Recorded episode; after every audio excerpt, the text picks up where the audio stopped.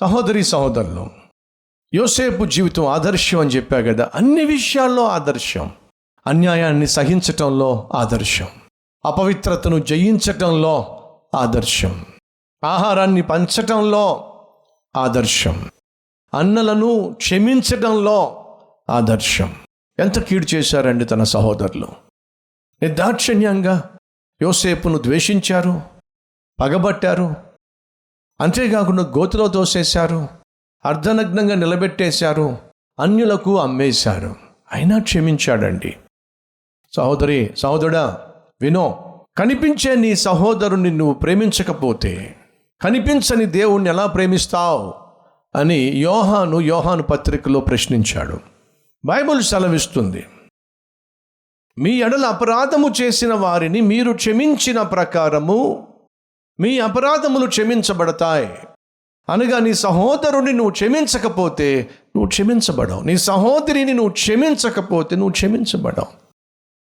నీకు వ్యతిరేకంగా మాట్లాడిన వారు కావచ్చు వ్యతిరేకంగా వ్యవహరించిన వాళ్ళు కావచ్చు వ్యతిరేకంగా కీడు చేసిన వారు కావచ్చు నీ మనస్సులో ఎవరి పట్ల అయితే నీకు ఆయాసం ఉందో వారిని క్షమించకపోతే నువ్వు క్షమించబడవు. నా జీవితంలో ఈ ఆత్మీయ యాత్రలో ఎన్ని ఆటుపోట్లో నిర్దాక్షిణ్యంగా అవమానపరిచిన వాళ్ళు నిర్దాక్షిణ్యంగా విమర్శించిన వాళ్ళు నా గురించి నా జీవితం గురించి నా వ్యక్తిత్వం గురించి కనీసం ఏమాత్రం అవగాహన లేకుండా ఆడిపోసుకున్న వాళ్ళు చాలామంది ఉన్నారు. ఇప్పటికీ ఇంకా బ్రతికే ఉన్నారు. కానీ దేవుడు ఇచ్చిన మహాకృప ఏమిటో తెలుసా? వీళ్ళందరినీ క్షమించటం. నా గురించి తెలియక. నన్ను వ్యక్తిగతంగా కలవలేదు నాతో వ్యక్తిగతంగా మాట్లాడలేదు కేవలం నా సూటు బూటు చూస్తారంతే వీళ్ళు. ఏ రోజైనా వచ్చి సతీష్ కుమార్తో మాట్లాడారా? ఏ రోజైనా వచ్చి సతీష్ కుమార్తో కాసేపు గడిపారా? ఖచ్చితంగా చెప్పగలను. ఎవరైనా సరే నన్ను విమర్శించే వాళ్ళు ఎవరైనా సరే చేస్తున్న సేవను గురించి కానీ విమర్శించే ఏ ఒక్కరైనా సరే సతీష్ కుమార్ దగ్గరకు వచ్చి కలిసి ఒక పది నిమిషాలు కూర్చొని ఈ దీన సేవకుడు ఈ దేవ సేవకుడు కలిగి ఉన్న వ్యక్తిత్వము తత్వము ఏమిటో తెలుసుకున్నట్లయితే ఖచ్చితంగా జీవితంలో మళ్ళీ విమర్శించరు. ఇటువంటి భయంకరమైన వెట్టి చాకిరిలో భరించలేనటువంటి బాధలలో ఇస్రాయేలీయులు ప్రలాపించారు ప్రార్థించారు. ఏం జరిగింది? చూద్దాం రండి. నిర్గమాకాండము. రెండవ అధ్యాయము ఇరవై మూడవ వచనము. అలాగున అనేక దినములు జరిగిన మీదట ఐగుప్తు రాజు చనిపోయెను. ఇస్రాయేలీయులు తాము చేయుచున్న వెట్టి పనులను బట్టి నిట్టూరుపులు విడుచుచు మొర పెట్టుచుండగా తమ వెట్టి పనులను బట్టి వారు పెట్టిన మొర దేవుని యొద్దకు చేరెను.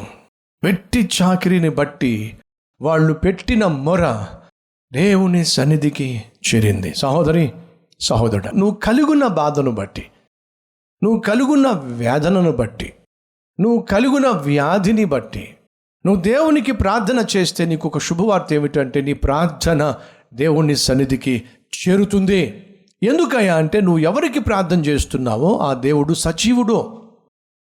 ఆయన నేడు ఉన్నవాడో నిన్ను గమనిస్తున్నవాడు నిన్ను చూస్తున్నవాడు నీ ప్రార్థన వింటున్నవాడు అనే విషయం మాత్రం మర్చిపోవద్దు.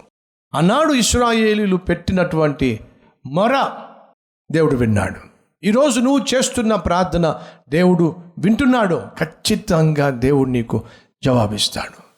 తగిన కాలమందు దేవుడు నిర్ణయించిన కాలమందు ఖచ్చితంగా నీకు జవాబు వస్తుంది ఆ జవాబు వస్తుంది అనే విశ్వాసము కలిగి నిరీక్షణ కలిగి ప్రార్థించవలసిందిగా కోరుతున్నాను. విసుగు చెందక ఎడతెగక నిర్లక్ష్యము చేయక పట్టుదలతో ఆసక్తితో ప్రార్థన చేసినట్లయితే ఖచ్చితంగా దేవుని జవాబులు నువ్వు చూస్తా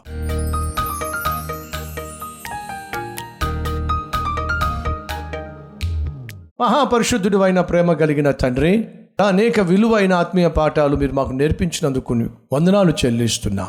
మా జీవితంలో నాయన కష్టాలు వచ్చినప్పుడు సమస్యలు వచ్చినప్పుడు వెట్టి చాకరీ చేయాల్సి వచ్చినప్పుడు పడుతున్న ప్రయాసకు ప్రతిఫలం చూడలేనటువంటి దుర్దినాలు మాకు దాపరించినప్పుడు నీకు ప్రార్థన చేస్తే ఏ రీతిగా నువ్వు కలుగజేసుకుంటావో ఏ ఏ రీతిగా మా కష్టాన్ని తీర్చేస్తావో కన్నీటిని తుడిచేస్తావో కడుపు నింపుతావో ఇస్రాయేలీలు చేసిన ప్రార్థన విని ఎలా జవాబిచ్చావో దాని ద్వారా మేము నేర్చుకున్నాం. యేసుక్రీస్తు నామం పేరట. వేడుకుంటున్నాం తండ్రి. ఆమెన్.